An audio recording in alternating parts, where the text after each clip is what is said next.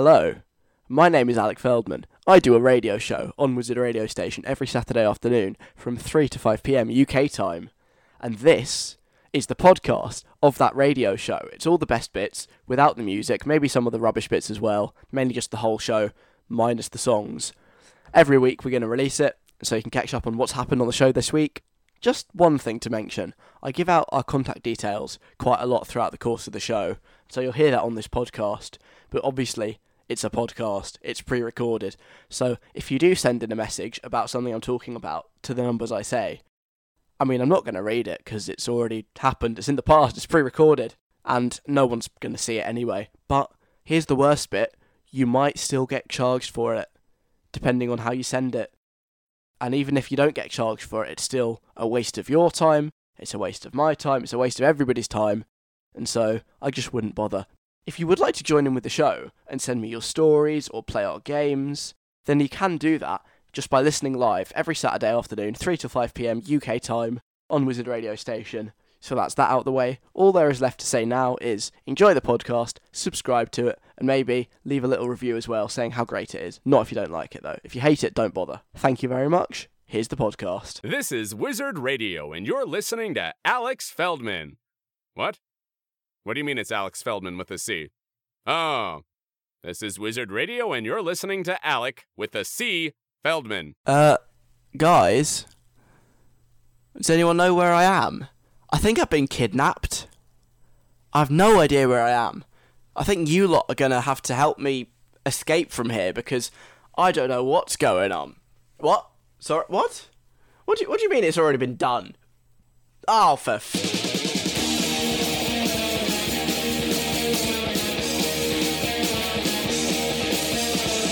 It's Saturday. It's 3 o'clock. Now, live from Leeds, Alec Feldman. The Jonas Brothers started this afternoon's broadcast, followed by Khalid and Disclosure.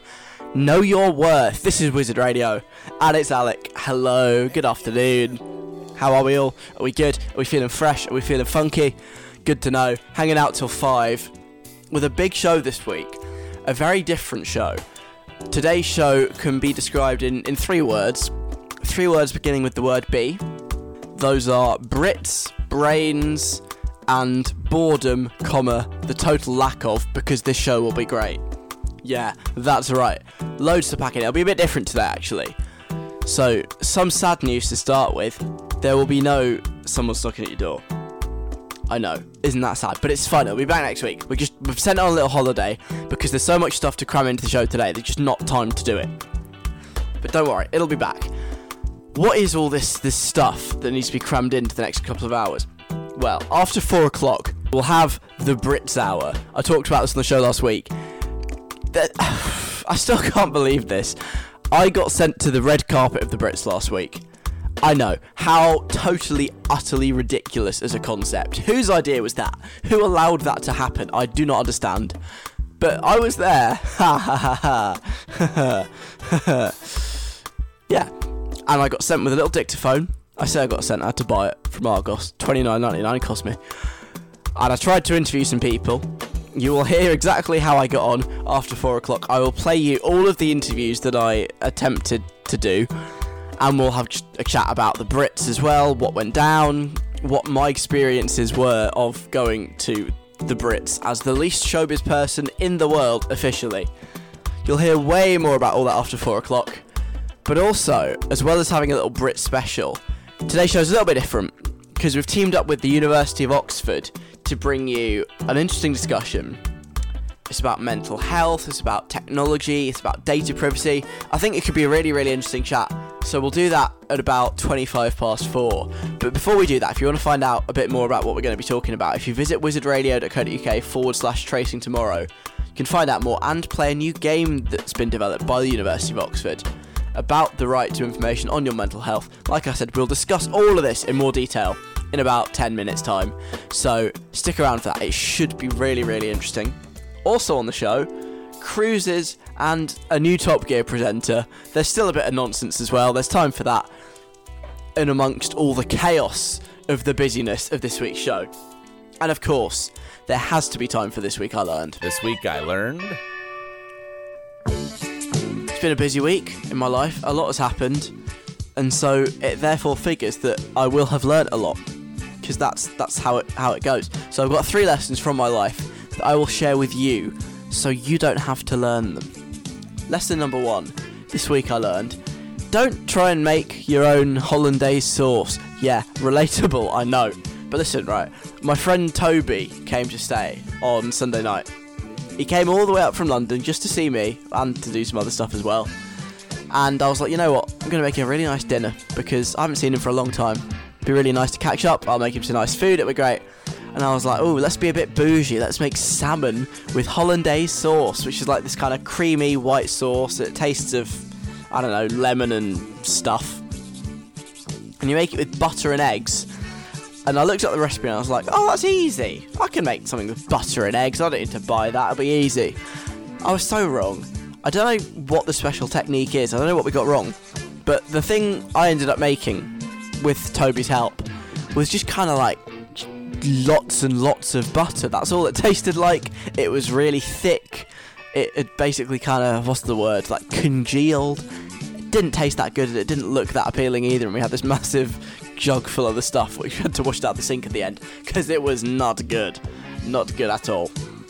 So who knew? Harder than you think. I did ask my mum about this after. I was like, "Why did it go wrong?" And she was like, "Oh, I don't know. I've never made it. Just buy it from the shop. It's way easier." So lesson learned on that one. I've also learned this week. Anything a Friends actor ever does will be amid rumours of a Friends reunion. I saw a tweet about this that perfectly made my point. About Courteney Cox. It was like, um, what's she done? She done something really mundane. Not interesting in the slightest, but you know, the tabloids have picked up on this. And they were like, um, fresh faced Courteney Cox heads to gym after rumours of Friends reunion. And I was like, I, I don't understand what the second part has got to do with the first part. Like, surely there have been rumours about a Friends reunion on off for the last like 16 years. None of them have been true. What makes you think this one will be any, any different? And more to the point, why why does this this rumor of a Friends reunion happening have anything to do with the fact that she's gone to the gym? Now that was what I was thinking. It was announced last night on all of the Friends cast Instagrams, really sneakily, that um, there actually is going to be a Friends reunion, which I'm so excited about. Unscripted. It's going to be on HBO. Hope they bring it to the UK. So, you know what? Fair play. This time, Daily Mirror, you were right. It was amid rumours of a Friends reunion. But I mean, the point still stands that it had nothing to do with the Friends reunion. The fact that Courteney Cox went to the gym. Everything they do in their lives is just amid rumours of a Friends reunion, because the rumours are permanent. They're always happening. They've been on forever. They've been on since the show ended in 2004, and they will probably be on long after this reunion has actually happened. But anyway, that's something I kind of learned this week, but then also got proven a little bit wrong. But finally, this week, I learned red carpets, they're fun, they're weird, they're kind of stressful, and I'll bring you more info about my red carpet experience after 4 o'clock this afternoon on Wizard Radio. I've got music on the way from Halsey and Alec Benjamin and The Weeknd, and now this is Conan Gray and Maniac. I'm Alec Feldman. Raye's on the way next, new song from her, and soon we'll be having quite an interesting chat about mental health and technology and data. So stick around for that. In the meantime, just been reading that there's a new Aston Martin car coming out. Aston Martin, if you've never heard of them, they make really fancy, really, really expensive sports cars. The kind of cars they're using James Bond films. James Bond famously drives an Aston Martin. And they've made a new car. It's one of those like really big cars that no one actually needs because they're way too big to ever be useful. But Aston Martin, they've made a new one of those. And they've got they've got someone to test drive it, someone quite special, because their factory it's in Wales, and who is like you know the biggest person in Wales? No, it's not Huw Edwards. Obviously, it is the Prince of Wales, aka my man Prince Charles. So they've invited him down to come do a tour of the Aston Martin factory in Wales, and to test drive this brand new car called the Aston Martin DBX. It's near Barry in Wales, if you know your Welsh geography. Apparently, Prince Albert owns an Aston Martin himself, which is kind of why he's so interested. He got given it as a 21st birthday present by his mum, aka the Queen. Now, I'm 21 in a couple of months' time, so uh, mum, dad, if you if you're listening, You know, I wouldn't mind an Aston Martin myself. Just saying. But anyway, Charles is, is test driving this new Aston Martin, which I think is very brave given the track record of his dad, Prince Philip. We all remember the car crash he got into not long ago. But I'm sure Charles will be a much safer driver. He'll use a seatbelt and everything as he's supposed to, and you know, look where he's going. But I do enjoy the idea that if you want your brand new car test driven, who is the authority on all things motoring? Jeremy Clarkson? Nah, get out of town. Richard Hammond, James May, who even are they? You want to get Prince Charles in to test drive your new car. I was thinking, what if they get Prince Charles in to present Top Gear? I haven't watched Top Gear in years. I have no idea who presents it anymore. Ever since they fired, you know, the good three. Literally no idea. If they hired Prince Charles to be a new presenter, they'd get all that audience back immediately. It'd be great. I I can just imagine now what it might sound like.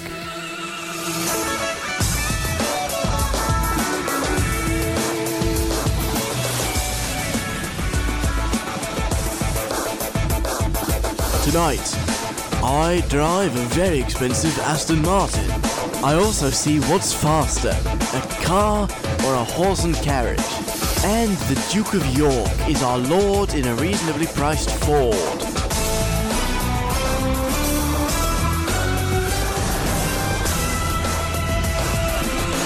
Hello, welcome to Top Gear. I'm Prince Charles. Aston Martin. I've driven one since my mummy bought me one for my 21st birthday. But now they've got a new car. And they lent it to me for an afternoon to test drive. That's right, it's me again. But this time, I'm in an Aston Martin. It's new, it's the DBX, and it's really fast. Look at me driving this car fast, now. See, isn't that fast?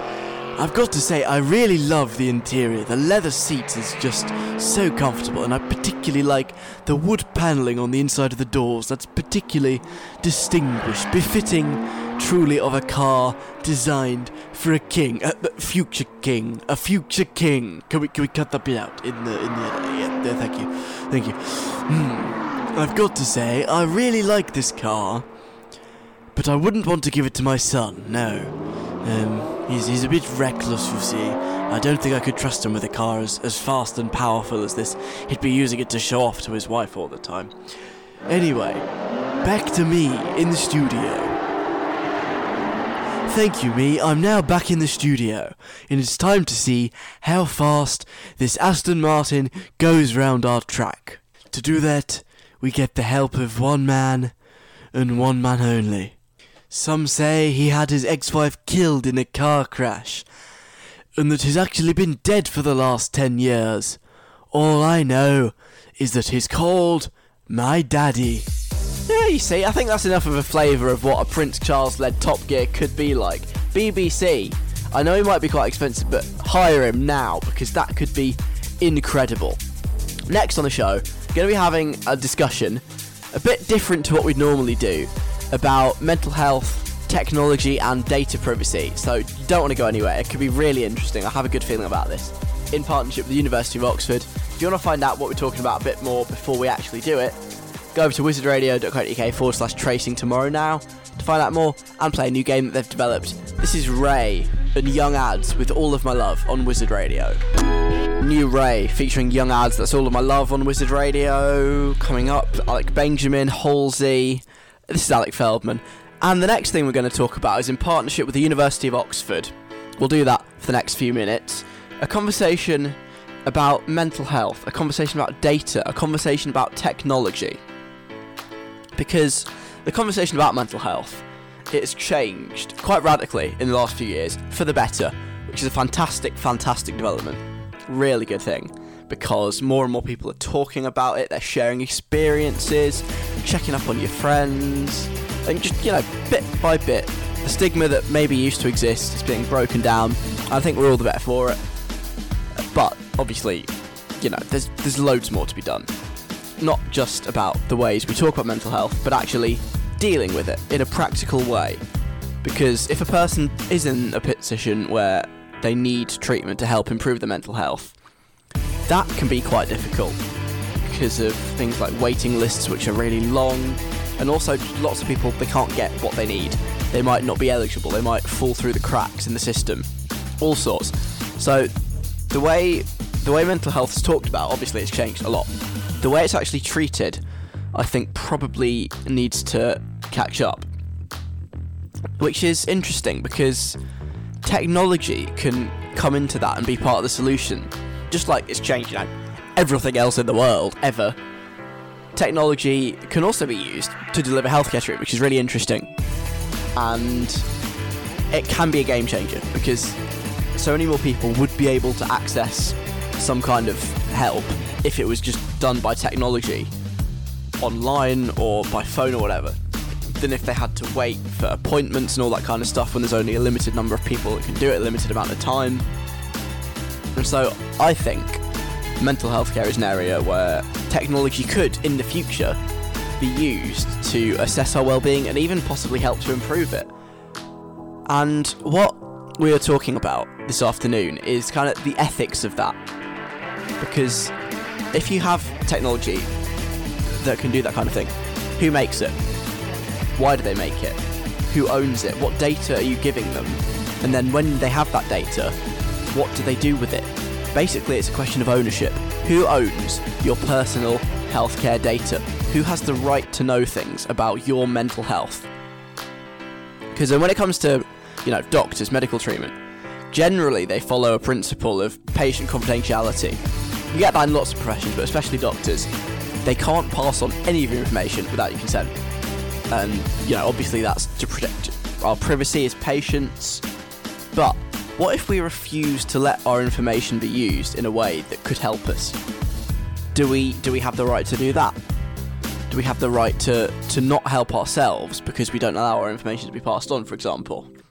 Because should you say to your doctor, you have this information about me, use it as you would like in order to best treat me, they could refer us to people would benefit from seeing. They could even possibly prevent things from developing into something worse because they've they've spotted something, they've used that information in a way that they have that discretion to, and got you what you need before you know you need it. Um, like I said, the same kind of principle of confidentiality applies elsewhere. You've got teachers, even your friends and your family. They'll all know stuff about us and our mental health and how we're doing. But then, do they have the right to share that in our best interests, even if we don't want them to or don't think it's in our best interests? Because that's something that researchers at the University of Oxford have been looking into. They've made this new game in collaboration with game makers Preloaded and also a youth led creative network called Livity.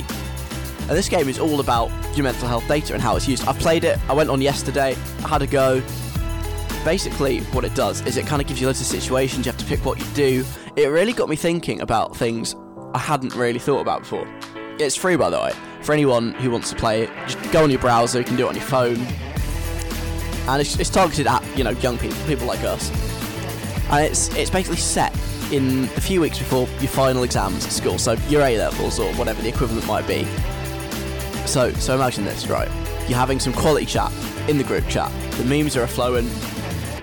Everyone is being particularly funny on this particular day. And then someone sends a link to the group chat that you click. And that link, without you realizing it, kind of starts monitoring your online activity. All of a sudden, you start getting messages and letters. They seem to know more about you than you know about yourself. But but how how do they know that? Why do they know that? The game basically asks, when all these different things happen, people knowing things that you wouldn't expect them to know, what would you do? This kind of tech is smart because it uses stuff like genes, your online behavior, stuff you're looking at, stuff you're searching, basically to try and work out how at risk you are of developing some kind of mental health challenge, like a probability term, statistics basically. And so when you play that game, that's helping researchers at the University of Oxford get anonymous, definitely anonymous, obviously, because this whole thing's about data privacy. They get anonymous data about just how people our age would react to all the situations that come up. And then they can use that so that young people's voices get heard in this big debate that's going on at the moment about how technology could and should be used to deliver mental health care. So it's a really interesting project. I think it's it's fascinating. Basically, the big question is this. If you knew that other people or organizations could have information about your mental health that could help you, would you be okay with them having it? Or would you be like, nah, it's an invasion of privacy. I'm not a fan. I would rather keep that data to myself, not have any other organisations having it. That is what I kind of want to discuss for the next few minutes. So if you've got any thoughts on that, you can send me a message right now on 07807 183 538, or you can email station at wizardradio.co.uk. Would you allow your mental health data to be tracked and monitored and shared if it could help you? Or would you rather retain your privacy and just keep all that to yourself? Let me know. I'll read out a few of your thoughts in a minute. And also, the next couple of songs I'm going to play. If you go to wizardradio.co.uk forward slash tracing tomorrow, you can find out more and play this new game I've been talking about, developed by the University of Oxford, about the right to information on your mental health. So check that out now. I'm going to get on a couple of songs. What should we play? We'll do Halsey and Alec Benjamin, and then I'll be back with your messages on this quite interesting little topic. Here's You Should Be Sad, and I promise it's a complete coincidence and nothing to do with the conversation we're currently having. Wizard Radio. Alec Feldman on Wizard Radio. Please consume responsibly. Wizard Radio, that was Alec Benjamin. And oh my god, Halsey, You Should Be Sad before that. Two quite chilled out songs in a row. I'm Alec, and this is Wizard Radio playing the Weeknd and JP Saxe the next 20 minutes. We're talking about mental health and technology and who has the right for your mental health. That's because we've teamed up with the University of Oxford. They've released a new game and you can play it if you visit wizardradio.co.uk forward slash tracing tomorrow. Find out more, play this new game developed by the University of Oxford. It's all about the right to information on your mental health. And I asked you before, who should have the right to your mental health data? I've got some messages actually. Danny says, I don't know who should have that sort of information, but I think it should be up to you who has it. Nobody knows your mental health better than you do, and a diagnosis can mean different things to different people. I'm on antidepressants, but I'm not the same as anyone else on antidepressants because my depression is different. Not everybody with depression faces the same issues, so we can't act like just because one person who has depression, all their family and their school should know, and another person that should also be the same. We we shouldn't be like that because people make assumptions about mental health all the time. So quickly, they hear a diagnosis, they immediately make assumptions, which isn't fair either. Basically, it's your mental health. You should decide who knows about it. That's from Danny. It's interesting. I mean, obviously, you're talking about your own personal experience on antidepressants. So thank you very much for sharing that with us all. I really appreciate that. Um, which is something I don't really know about. I'm very lucky in the sense that my mental health has always been, so far, I'm, I'm lucky to say, pretty good. I've never really felt like I needed anything like that. But I would say something I picked up whilst playing the game actually that the University of Oxford developed. Obviously, you know, my experience counts for like nothing playing a, a game on the internet. The, the sort of the character in the game that I was playing as hadn't really questioned their mental health until all of these these sort of letters and things started arriving saying we think you're at risk of de- uh, depression. And the character in the game had, that had never occurred to them until they got those those messages and then they actually did start thinking a bit more about it and go hmm maybe maybe they're right maybe I should I should reach out so, I'm obviously, you know, I don't know. I'm speaking completely. I'm happy to admit from a position of ignorance here. But maybe other people can perhaps see things regarding our mental health that we ourselves cannot because they just they have that distance. They can notice if we've changed our behavior or whatever. So uh, like I said, you know, I don't know about that kind of stuff. So I'm probably talking absolute rubbish here. But I feel like that is a possibility, but I think the overall point that Danny's making is that no two depressed people are the same, and we shouldn't treat it like they are is actually very important and probably right. And I think yeah, that that is quite a good point. Sort of against the idea that other people should have access to data if we don't consent to it necessarily. But Katie, on the other hand, saying, I think it depends what your diagnosis is and who needs to know because it should be up to the doctors to decide if someone really needs to know information about your personal mental health. Katie says here, my brother got diagnosed with quite a severe mental health problem. I won't go into the details. Yeah, of course, of course. And my parents were with him at the time and found out so we could understand it better.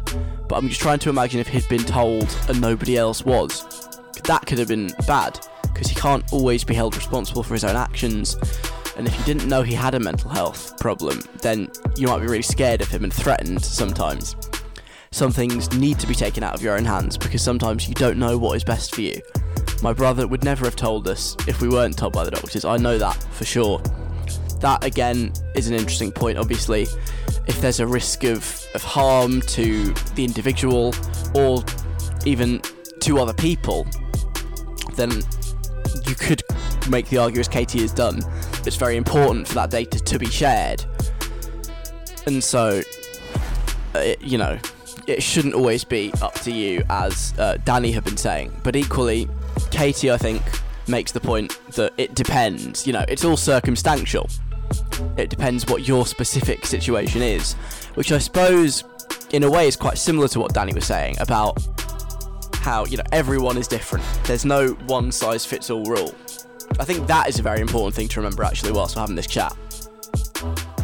There is no same approach for everyone it really is a case by case thing, but whether that case should be up to the individual or whether it shouldn't be because there's a risk of harm is is up for question, I think. Erin says, I really see both sides of this because obviously it could be really useful to have other people know about your mental health so they could help. But obviously your relationships are all different. If I had a check up on my mental health and something came up, I'd be totally fine with my family and my friends and my school knowing because I trust them all but I know some of my friends have problems with their parents and a really bad relationship with teachers and stuff like that, where they might not want these people knowing that stuff because they don't trust them. And in a way, I think your school, your university, or even your employer, if you have a job, should know before your family because you spend so much of your day at school or work or whatever. But people will probably disagree with me on that. Yeah, that's that's an interesting point. I could also make the point that your employer perhaps shouldn't know about that kind of stuff in case they use it to discriminate against you, even if they don't do it on purpose. They might subconsciously think negatively of you if they know. But on the other hand, they probably should know because then they can make allowances and they can make things more accessible and help you out. So employers is a really tough one. But also schools. I think even if you personally on a personal level don't have a great relationship with your teachers, they still have that duty of care. And if they knew there was something going on, even if they think you're the worst student in the world, even if they can't stand you, they think you're really annoying. If they knew something was going on that, you know, you were struggling with, I think they would 100% still do everything they possibly could to help you out. Even if it doesn't feel like they're necessarily on your side all the time. At the end of the day, they do have that duty of care. I think that's worth pointing out. So you know, there are people I think generally that could be trusted, but I, you know, it's, it's down to personal preference. Um, again, it's it's the balancing act. Do you want the allowances to be made so they can help you out, or do you want your privacy respected and people not to know because you think they wouldn't use the information very well? Uh, I feel like we're not gonna we're not gonna answer that question obviously because it's a big question. But i'm just finding this so fascinating. I hadn't thought about so much of this stuff and you lot have really enlightened me so far. I've just seen this message actually from kamal. Says i'm sorry alec i just don't trust it. People are too trusting if you think that your teachers can be given information on your mental health and just use it to help you. People have bad motivations too and i just don't trust people with that information there may be one or two teachers at my school that I'll trust with that, and my parents, but other than that, nobody needs to know. Do I really trust my head of year with information on my mental health? No way! They're a gossip. And trust me, every single teacher in my school will find out about it, even people who I've never had a class with. I just don't believe that sharing this sort of personal information can only be good. Not everyone wants to help. Wow, that's a really, a really kind of cynical, world weary message from Kamal. My gut instinct is just to totally disagree with it, but then again, you know, everyone has different experiences in life. My experiences at school with teachers was that they were always they were always fantastic. They were always caring and professional, and they would never do what Kamal is is worried about and just gossip to all the other teachers and other students. That just wouldn't have happened that I ever knew about. I don't think. And so I suppose, I suppose yeah, it is it is good to have that sort of dose of cynicism and think that some people are out to get you. But I also think not everyone is out to get you. Trusted professionals in that environment, I don't think are out to get you. I really don't. I trust them a lot. Maybe, maybe. I mean, Kamal would say I trust them way too much, but I, I don't. I don't like that whole, you know, all the teachers are out to get you thing. Because I really don't think they are. I think they all they all work really hard. They all care about what they're doing, and I I'm uncomfortable suggesting that teachers aren't to be trusted. you know, just in general. But I suppose, yeah, we shouldn't just give stuff away blindly to everyone and anyone, because some people, yes, might be out to exploit you, but equally, I don't think putting the barriers up completely is particularly sensible or healthy. That's just just my opinion, anyway. Jessica says, I think it's mixed. Doctors should be able to decide who needs to know this information because they're just looking out for your health and safety. But then obviously you can tell whoever you want to. I don't think information on your mental health is anything to be embarrassed or ashamed of, actually. I think that more people should share their diagnosis and be more open with their mental health because the more people who have experiences with people of all different types of uh, mental health challenges, the more adaptable the world will be to people who have these challenges. Of course, people have stereotypes and misconceptions, but being out and proud of your mental health will help to dispel those myths and will help other people in the future. Your mental health is a part of who you are, and you should be proud of that, not want to hide it away. That was from Jessica. I think I think that's a really good message to end on actually. Um, the idea that you know these things shouldn't be ashamed, and the more we know about it, the more educated we are, the more experiences we have with all different kinds of people, the better the world will be because we'll be able to make those allowances and adjust and treat people the way they want to be treated. And yeah, I think I think a lot of that is just is so right. A really great note to end on. Thank you for that, Jessica. But also thanks to all of you for getting involved in this in this discussion. It's been really interesting. I feel like I know more than I did ten minutes ago, and it's always it's always a good day on the radio when you know more than you did ten minutes ago. So thanks to all of you who've got involved. Sorry I didn't have time to read out all your messages this time, but trust me, I've seen them all. They're all really interesting. I've enjoyed them a lot. And remember, if you visit wizardradio.co.uk forward slash tracing tomorrow, you can find out more about what we've been talking about and play the new game developed by the University of Oxford about the right uh, to information on your mental health that we've just been talking about. So thanks very much for this chat. We'll, we'll get back into sort of the normal gear. We'll have a gear change now. I'll play the Weeknd and after hours, and then something quite radically different. Cruises. Let's talk about cruises next. We'll bring the tone up in a sec. It's Wizard Radio. The Weeknd and after hours on Wizard Radio, it's Alec Feldman here. Let's get back to normal, let's get back on track. Know someone's knocking at your door this week because there's too much to do. There's just too much radio content to give you. Something had to give. That something, unfortunately, was someone's looking at your door. We'll be back at this time next week on the show. Instead, Let's talk about cruises. Do you want to go on a cruise? Have you ever been on a cruise? I feel like cruises are a distinctly middle aged thing to go on. You know what I mean? Nobody under, I'm going to say 45, maybe even 50, no one under 50 really wants to go on a cruise that that I'm aware of. Anyway, I've never been on a cruise. I don't really know any of my friends that have either. They're very much something that, like, you know, old married couples do once their kids have gone off to uni or left home or whatever. They're like, oh, should we go, on, should we go on a cruise? Ah, oh, it's got, it's got a cruise, Caribbean cruise, and they, they go off to the Caribbean on a boat. And they, they see sights and they make holiday friends and they, I don't know, do whatever people do on cruise ships. Cruises aren't really a young person thing that I'm aware of anyway. which is why it really entertained me when I read this article about Richard Branson, you know, multi billion, squillion, gazillionaire Richard Branson, who owns loads of things, including apparently a cruise liner called the Scarlet Lady, which in itself is quite an old sounding name. But he wants this cruise liner to appeal to young people. Richard Branson of Virgin fame wants to get young people on cruises. And so what he's done is he's kitted out this, this massive cruise liner in a way that it'll be appealing to young people. He's got things on there that young people will want to do, not just stuff that appeals to the, the middle-aged ones. What what kind of things are they, you ask? Well, are you young? What do all young people like? They like yoga. That's right, this cruise ship has its own yoga deck. So that us young people that love yoga, as we do, can do yoga on a cruise ship, which will give us more reason to go on one of Richard Branson's Virgin cruises. Not only that, there'll be DJs on board. I think normally on cruise ships you've got kind of there'll always be like singers. Someone on like a jazz piano maybe singing songs from the shows or whatever it happens to be. But but not on this cruise ship no. There'll be like i guess a club with djs mixing playing all the the hot hits. See that's that'll that'll appeal to the kids. They love djs but this is possibly my favorite bit. What do young people like that will get them on the cruise ships a tattoo studio. That's right. Young people, everybody knows, love tattoos.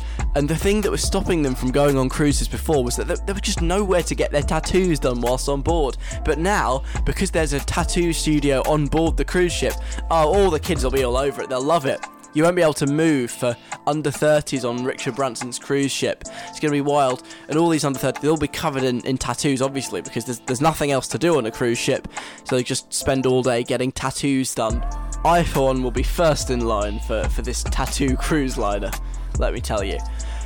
Alright, it's about 4 o'clock, so I think we should get into the Brits hour. It was the Brits on Tuesday night in London.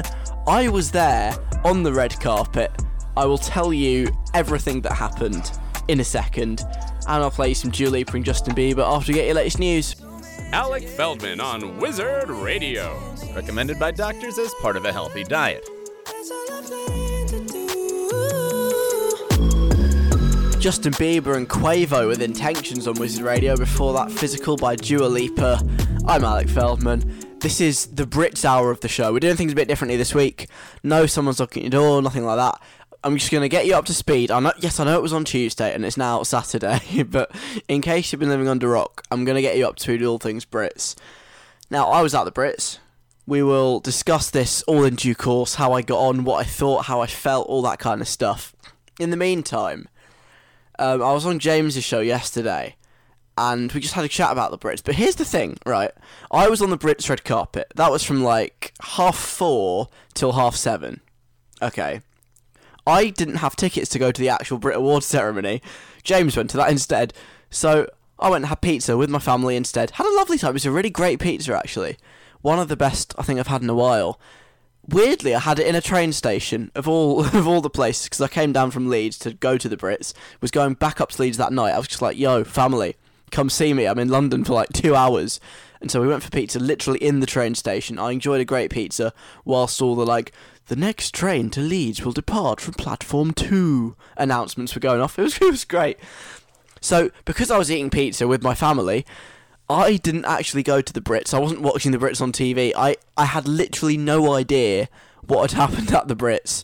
But James decided we were going to talk about it anyway. Well, you're at the Brit Awards red carpet on Tuesday night. I actually went to the Brit Awards um, on Tuesday night. It was amazing. I would say probably my, I've been to four Brit Awards now, not showing off, but I have been to four, and um, wow. this was definitely my favourite. And I don't, I don't say that every year because last year wasn't my favourite, but this oh. year really was. It was just so good. If you've not watched any clips or anything from it, the clips are up on YouTube. Definitely watch it.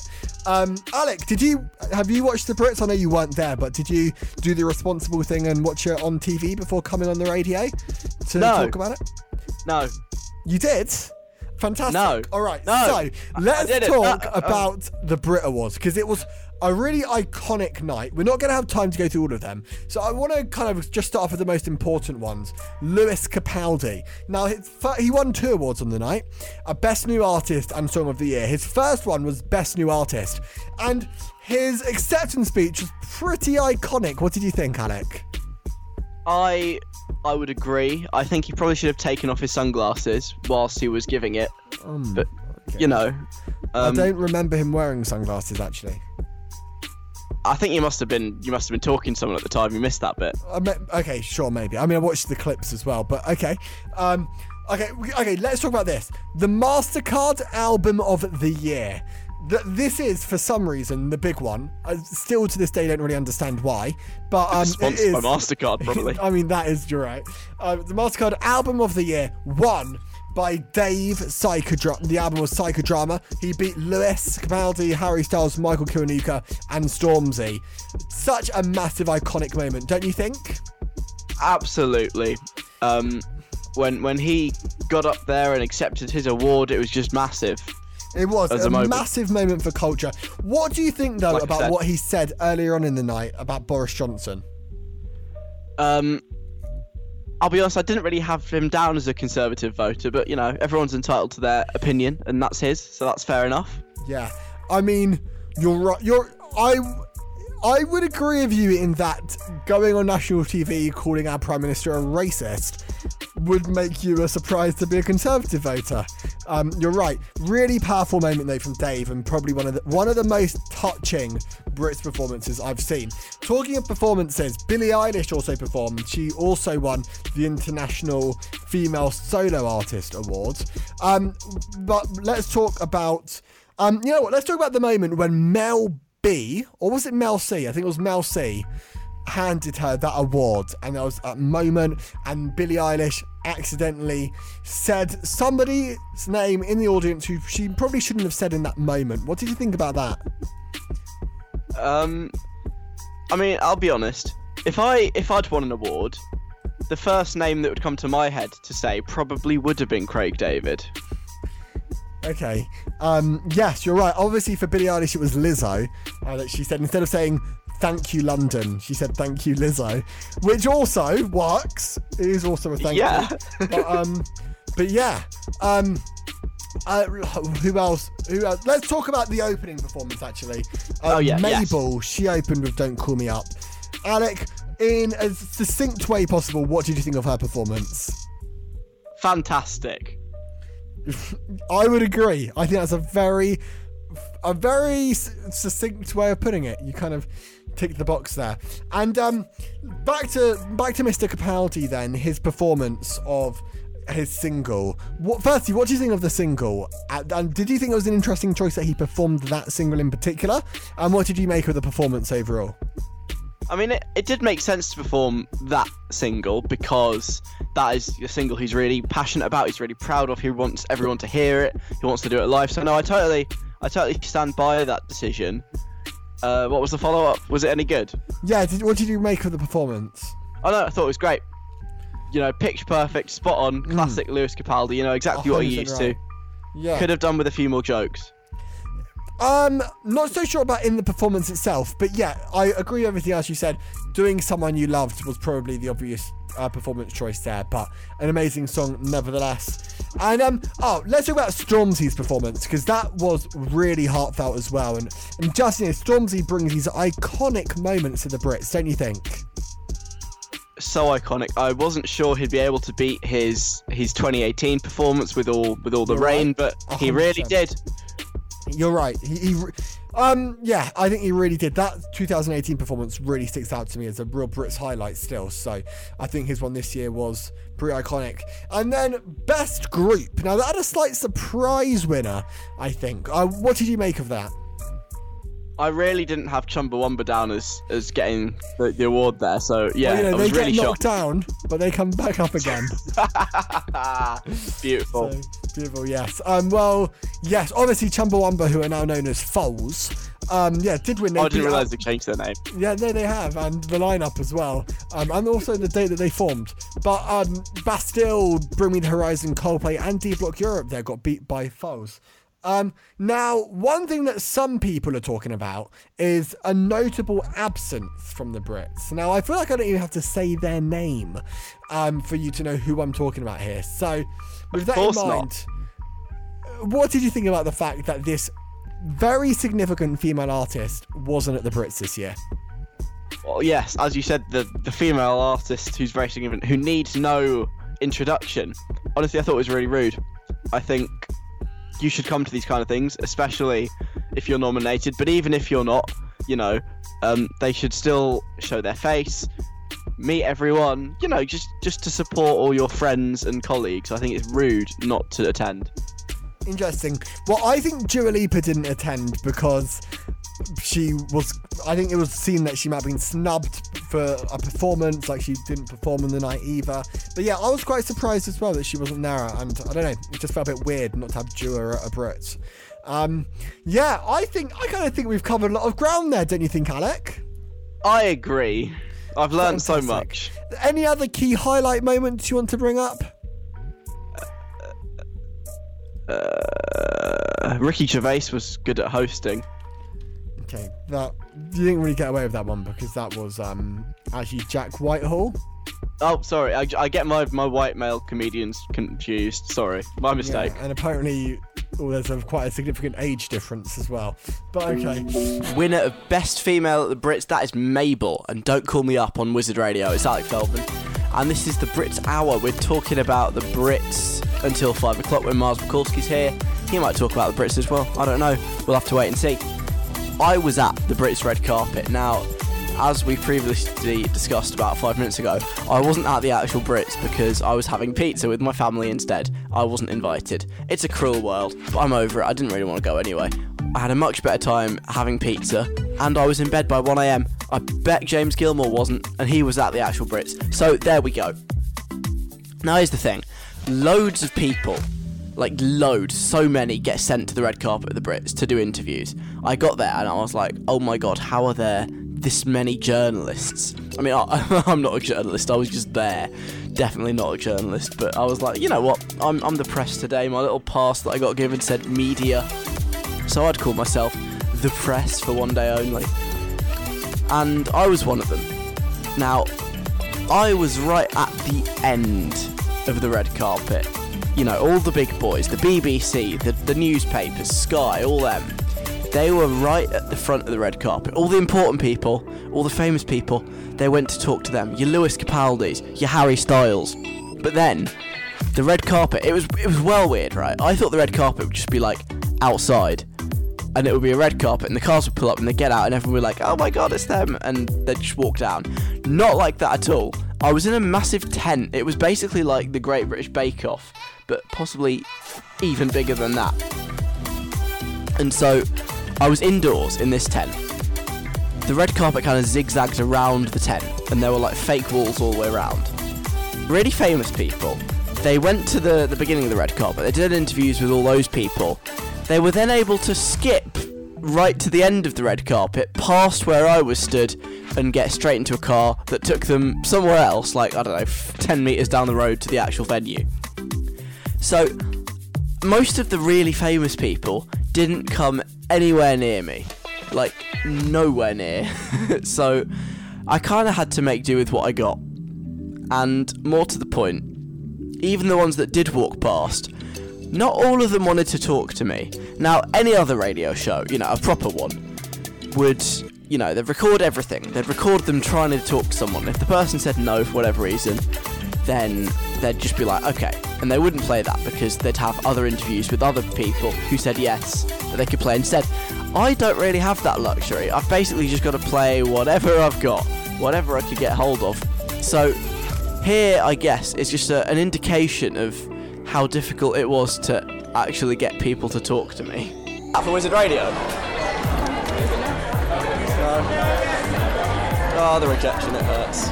Now, I don't know exactly who that was that I was sad about. I've narrowed it down to two people, I think. It was either Celeste, and I was surprised about Celeste because I'm sorry, hun, but you are nowhere near famous enough to turn down interviews at this point in your career. I'm sorry, but it's true. Throwing shade. Or it was Tom Walker, who people wanted to talk to him, and he's like, Nah, I'm sorry. I really want a vape. I've been waiting for like an hour, and he left. And I thought that was pretty funny. So it was either Tom Walker or it was Celeste. I can't remember which.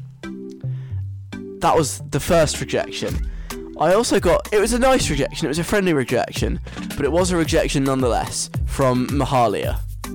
I feel, I feel, yeah. Yeah, you see, it's a it's a cruel world. Nobody wanted to talk to me at first, but eventually I found someone. I found someone. Not only were they willing to talk to me for Wizard Radio, they were really excited to talk to me for Wizard Radio. And so naturally, the first person who was actually willing to talk to me, I had to ask them a load of really stupid questions. So here's me annoying Harvey. What are you most excited about? Uh, most excited about, okay, apart from seeing Billie Uh-huh. uh, and Harry and Lizzo, uh, the food. I, wa- I wanted to ask about this. What are you looking for? What like what do you want for dinner? What are your hopes for dinner? I mean, I hope that it's filling and it's not like really posh and small. Like, you know what I mean? Like, I oh, yeah. don't want small stuff. I want it to be proper big. Nah, pretentious. Yeah, exactly. I mean, I actually had a McDonald's before I got here, just just in case. But Nice, I'm, I'm hoping that like the food's great. Yeah. Have you got any special dietary requirements? No, absolutely not. Anything, anything I can eat. I'll eat. Human Hoover. Exactly. Nice. And finally, would you rather have arms for legs or legs for arms? I'd rather have. Oh, that's a good one. Probably arms for legs because then I can like do stuff with my legs. See what I mean? Like Yeah, I can hold yeah. things with my legs. A lot more useful. Like Oh, sloths. Exactly. be sick. Exactly like a sloth. My friend Amy's been dying to know that, so thank you. No worries. Uh, Tell her. Oh, thank you. Thanks for having a chat, man. Really appreciate it. Thank you. Sunday morning, I woke up with no one beside me. Harvey on Wizard Radio, who was most excited for the food at the Brits. Obviously, food that I never got to try because I wasn't invited to the actual ceremony. But I had a much nicer pizza, so it was fine. See, I did actually manage to get someone to talk to me after the initial rejections from Tom Walker, Celeste, and Mahalia. We bagged Harvey, we had a good chat about food and having arms for legs, and that was good. The people that got the most attention on the Brits red carpet this year were not necessarily who you'd expect it to be. At least the ones that actually came to my end because they weren't too full of themselves. It was JLS. I don't know if you've heard of JLS. I really hope you have because they were huge and kind of late late noughties. JLS were like an incredible boy band. So good. They had great dance moves. Aston did backflips. The rest of them were were also there. And then in about 2013, they were like, you know what, we've kind of done this thing now. Like, we don't hate each other, we just think we've taken this to the end of its natural course, it's time to move on. And they kind of split up for a bit. They announced last week, possibly the week before, that they're coming back. They're going on another tour, the Beat Again tour. And it was so exciting. And all of JLS were at the Brits. And it was incredible. And like, everyone wanted to talk to them. And I was waiting ages to get to talk to them so long that by the time they'd like finished with everyone else, they were kind of too busy and wanted to go. But you know, I'm not one to be put off. So instead, I I just kind of shouted a really important question at them and hoped that they would kind of answer on their way. And so just so we were walking out, I, I yelled, "What's your favourite tube line?" And two of them looked at me as if to say, "Who the hell is this guy and what is he asking us?" And then the other two actually answered. They both said the Victoria line. I wish I could play the audio of this, but um,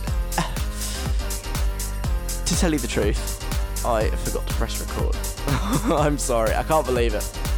Everything else that night, I managed to record, but asking JLS what their favourite tube line is, unfortunately, seems to have been lost forever. If it ever resurfaces, I'll let you know, but I think I think it's gone which is a bit of a tragedy, but I'm not making it up. I genuinely did ask all of JLS what their favourite tube line is, and two of them, I can't remember which two, said the Victoria line.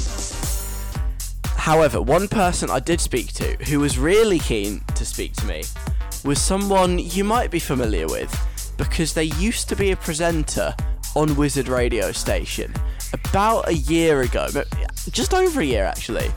They were on the station Saturday mornings from 12 o'clock, which is the slot Tamsin Craftman does now. It used to be someone called Daisy Maskell, who left and has now become quite famous for doing lots of other things. And I called her over to have a chat, and she was only too willing to talk to me. Hi. gonna kill us Kill us, you, them. Why is he gonna kill you? because because he doesn't see me as the superstar that I am. Well, in my eyes, you're a superstar because I'm Thank you so interviewing you. much. Wizard Radio to Kiss in a Year. Feel good? I mean, it's so good. It's amazing. You know. I mean, you know. I, I don't know how much I can comment on this, but I don't know how much I can comment on this whatsoever. Actually, I feel like I'm doing something very naughty now by speaking to you. But here we are. We moved. Should I interview you? No, Who's the no. person that you've seen on the on the carpet tonight. So far, you. Right, It was okay. Will Manning that you just knocked him off the top Okay. spot. Lewis Capaldi's been through, has he? No. No. Well, I haven't seen him. I mean, maybe I was looking at my phone at the Billie time. Eilish. Not that I've seen. No, we're doing this wrong. I'm interviewing you. Come on, come on. Um, second time at the Brits. It is the second time at the Brits. What did you learn last year that you can now put into practice this year? Oh my goodness, I learned to not take advantage of the free drinks at the Not table. take advantage? Yes, because I didn't even make it to the after party. and you can, yeah, Hmm. you can ask James about where I ended up that evening. Wasn't it his Um, house? It was at his house. Yeah, it was, it was in his bed. He was on the sofa. Wow, exclusive. Um, and he was had to pay for the Uber fee as well and the mess that I left in it. So that was fun. All, all in being a good manager. Yeah. Are you excited for dinner? I am excited for dinner. I what's on the remember, menu? I remember the dinner was good last time. I haven't seen the menu. Okay. Um, but they always do something bougie, you know. Yeah. A twist on the, the modern alternative. So we'll wait and see. Who would you most and least like to be sat next to? Um, I'd most like to be sat next to Piers Morgan so I can him off all evening. and I, Steal his potatoes when he's not looking. Yeah, and, and I'd then throw them at him. Who would I not like to be sat next to? Also, Piers Morgan. Maybe like Gwyneth Paltrow because I feel like she'd be judging my life decisions. I don't know. She could give me some No, tips. she'd be judging the fact that I was eating dessert, that I was drinking, that I wasn't, that I wasn't taking care of my body. She'd probably try and flog you one of them like steam cleaners. She would. Have you seen these candles that she's selling at the minute? Maybe it rings a bell. They, they smell of Nice things. no, not nice things Oh, at all. well. I, I won't say it because I know you can't say this on there. um, but check out Gwyneth Paltrow's candle collection. Hmm. Um, it's quite wild. You're not being paid to promote that, are you? I'm not being paid to promote it whatsoever. And when What a you realise what it is, you'll, you'll understand that I have no affiliation with Gwyneth Paltrow and her candle collection. So Lovely. Thank you very much for having a chat. thank you so much. Have the most wonderful evening. This is this is wild. This is this is wild. I'd never met Daisy before the Brits, and she is very, very lovely, and I'm a big fan. A former Wizard Radio presenter, Daisy Maskell, chatting to me at the Brits, and back to like actual music artists now. I waited ages. He was the last one on the red carpet to talk to Sam Fender. I think he was running a bit late. He was in this bright pale blue suit, which was a look. And he was another one that like everyone wanted to talk to because he's new and fresh and hot. And the guy next to me really wanted to interview him, like a proper interview. But by the time he got to him, again, Sam, he was he was already on the move. He wanted to leave. So this guy who'd been waiting ages just to talk to Sam Fender couldn't. Then after he'd been turned down, I just yelled at him and got an answer. This was all he had time to tell me, but I feel like, you know, it's still technically an exclusive, and it's all you really need to know about Sam Fender. What's your favourite tube line? What? What's your favourite tube line? Favourite tube line? Yeah. Northern line? Nice. I thought there was a chance he might not be able to answer because he's from Newcastle, but no. Sam Fender's favourite tube line is the Northern line. A good choice, a fine choice. Thank you, Sam Fender. I have actually done a 60 second guide to Sam Fender, you know. Obviously, I didn't know when I wrote this that his favourite tube line was the Northern line. I can add that in maybe. But I did this a while ago. I thought, seeing as he was at the Brits, and I'm going to play him in a second, we should relive my totally factually accurate, by the way. None of this is made up, it's all 100% real. 60 second guide to Sam Fender. Alex, totally accurate, definitely not made up 60 second guide. Sam Fender is the 14 year old heir to the Fender guitar fortune. Born into wealth, he doesn't need to do any work or do well at school, so he spent his childhood watching TV and playing football. After he was excluded from school age 12 for being disruptive, Sam's dad Keith Fender got fed up of him lazing around the house and forced him to take up a hobby. Following failed attempts at learning the drums, violin, and harp, Sam finally settled on the guitar. Because his family are in the guitar business, Sam was able to pick out a special limited edition guitar worth over five grand. Unfortunately, he smashed this one up in a fit of rage, but was able to replace it with a brand new one worth over 10 grand. It turned out Sam was actually quite good at guitar, so Keith Fender was able to phone up some contacts, get some free studio time for Sam to record music, and call in another favour to get it released. Saturday is the result, and that's Sam Fender in 60 seconds. Alec Feldman on Wizard Radio. Saturdays 3 till 5. Still quite salty about Celeste refusing to talk to me at the Brits. Rude, I would say. That was Stop This Flame on Wizard Radio. Before that, Sam Fender and Saturday, it's Alec Feldman. We're doing a kind of Brits hour because, quite ridiculously, I still can't believe it happened. I got sent to the Brits on Tuesday night. Not the actual Brits, just the red carpet. And then uh, I couldn't get into the actual ceremony, so I went to have pizza instead. It was, su- it was such a weird experience, honestly. I felt very out of place, as you'd imagine. There are all these like real journalists there. I was stood next to someone from BuzzFeed. I was not that far away from people from the BBC and Sky and you know, real newspapers, the Daily Mirror. I made a friend from the Daily Mirror and I was just there as well. you know, with my little dictaphone, it was all cute and small. It had a little blue kind of bobble on top and I was, you know, trying my best, shouting at people, trying to get interviews. Obviously, all the really famous people wouldn't talk to me. I was quite nervous, especially before it started. I was like, oh my god, am I going to have to like push all these people out of the way just to get a word in? But it was actually a lot more civilized and chill than that, which was good because I wouldn't have been very good at that kind of thing, at the like shoving people out of the way so I can shout annoying questions at Dan from Bastille, who we will hear from later on. We'll also hear from Stormzy in a bit as well. That that is a kind of a ridiculous story. Although I should probably say I didn't actually get to speak to Stormzy. I've just kind of stolen the audio from someone else. But we'll get on to that in a second. First up, two people who would talk to me because they weren't musicians. TV presenter. Actually, you know what? One of them's a musician.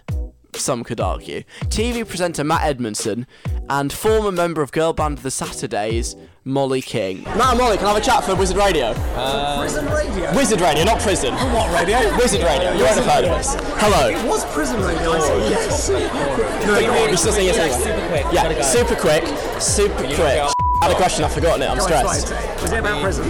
No, who's your favourite English monarch? A favourite English monarch, probably our reigning monarch, Queen Elizabeth II. Any reason why? Uh, I binged The Crown and thought it was fabulous. She's been through a lot of stuff, that lady. What about you, Molly? I would say exactly the same. I think she's an absolute hero. She's been through so much and she's very inspiring. Very nice. If you were to have a top 10, where would Henry VIII come? Uh, he would come not eighth, which is what I, a lot of people would think. I think he's quite low down the list. I, I didn't agree with a lot of the stuff that he had going on. I'm not sure he'd make I'm the gonna top say, I don't think he's going to make. He's not even coming into the top ten. Oh, wow. Yeah. Brutal. Are oh, you excited for dinner? Very excited. Yeah. Well, I'm not. I'm not. I'm nervous. I'm going to be eating your dinner, I think. Mole's going to eat mine. I'm, I'm gonna I'm going to push mine around a plate, and then Mole's going to eat it. I don't like dinners at these things. They're never good, are they? They are good. He's just a fussy eater. Have you got special dietary requirements? No, but they are. They emailed me, and I was like, "Tell me what's on there, and then I'll tell you if I've got a dietary requirement." Last year I Oh, tried. you're unbelievable. Last year I tried duck for the first time. I've got to tell you, it's like someone combined chicken with beef. It's weird. I love it. Thanks for chatting, guys. Have a great night. Bye. I've got to say, I think they were quite uncreative answers, just saying the current Queen is their favourite English monarch. But you know what? Fair enough. I put them on the spot. Next, this is kind of mad. One of the super famous people that actually did come to my bit of the red carpet was Stormzy. Now, everyone saw Stormzy and they went crazy. They were so excited to see him. They're like, oh my god, it's Stormzy. Everybody wanted a bit of Stormzy. But he was like, nah, nah, sorry guys, I've got to go, I've got to go. Haven't got time, I'm really sorry. Didn't want to talk to anyone down my end of the red carpet. But then he stopped. He saw someone he recognised, like a journalist. She was stood right next to me, literally the person next to me. I've been talking to her, we've made friends, she was really nice. Stormzy recognised her and stopped walking and went back to talk to her. And so she got some actual like video. Um, nobody else did. And so I just kind of recorded that because it was quite mad that I was like half a meter, a meter away from actual Stormzy. So this isn't me talking to Stormzy, but it, you might hear a bit of the person next to me talking to Stormzy instead. You got to make do with what you're given, you know. I didn't get access to all the big names, so I just got to play you anything I recorded. Basically, we're we're one step off just me playing you audio of me going to the toilet. To be honest.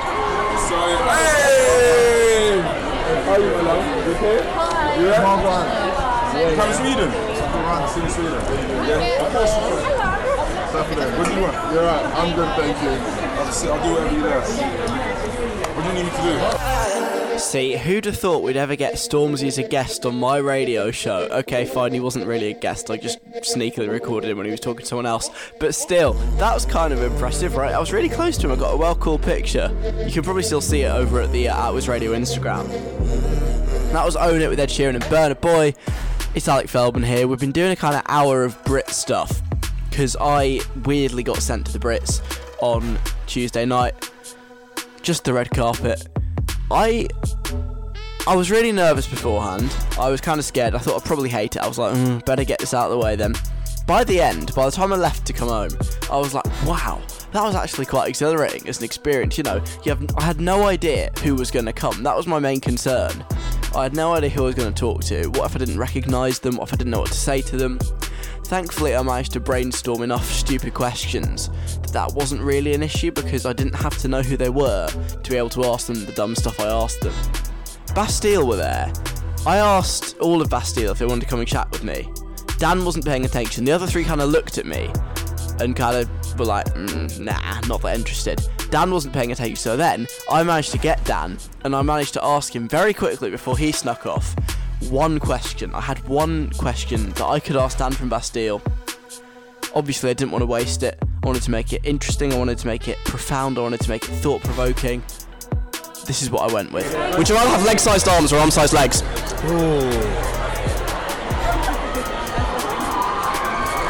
A lot of thinking going on. I know it's hard because I have a very, very tiny, tiny brain, and I'm very stupid. I think, think I'd so. rather have arm-sized legs. Any reason why? Well, you know, some people get around on ha- doing handstands. I think I could manage all right, and and uh, sort of need these to play instruments and and, and, things like that. very good point in your line of business. Yeah. Thank you. Well, have a good night. My favourite thing about that is just the gap. Should we count it from the moment I finish asking the question to the moment he actually tells me his answer?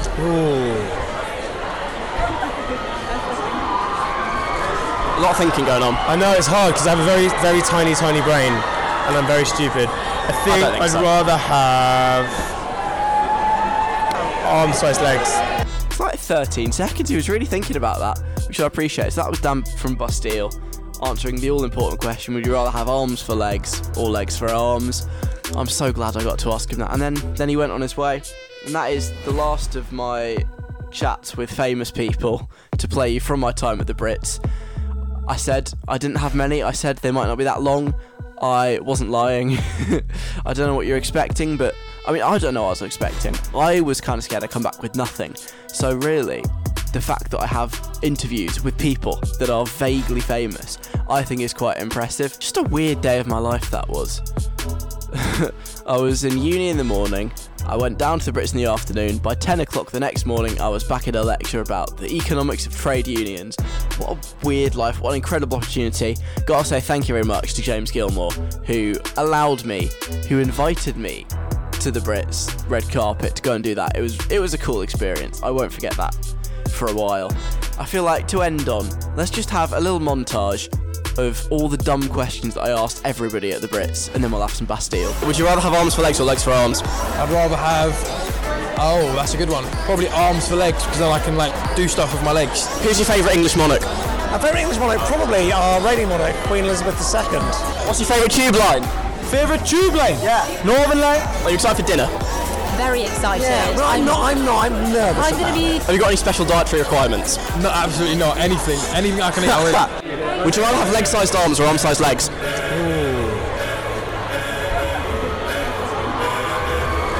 lot of thinking going on. I know it's hard because I have a very, very tiny, tiny brain. I think, don't think I'd so. rather have arm-sized legs.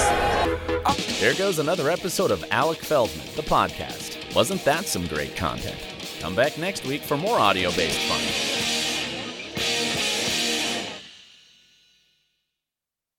Everyone is talking about magnesium. It's all you hear about. But why? What do we know about magnesium? Well, magnesium is the number one mineral that 75% of Americans are deficient in.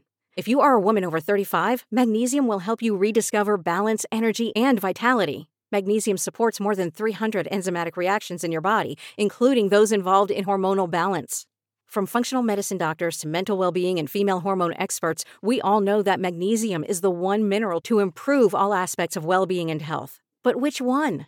Magnesium Breakthrough from Bioptimizers, the trusted choice recommended by leading experts with seven best absorbed forms of magnesium to ensure your body receives the support it needs for overall well being. Go to bioptimizers.com slash balance today and use code BALANCE10 for 10% off. Support your journey to wellness at B-I-O-P-T-I-M-I-Z-E-R-S dot com forward slash balance.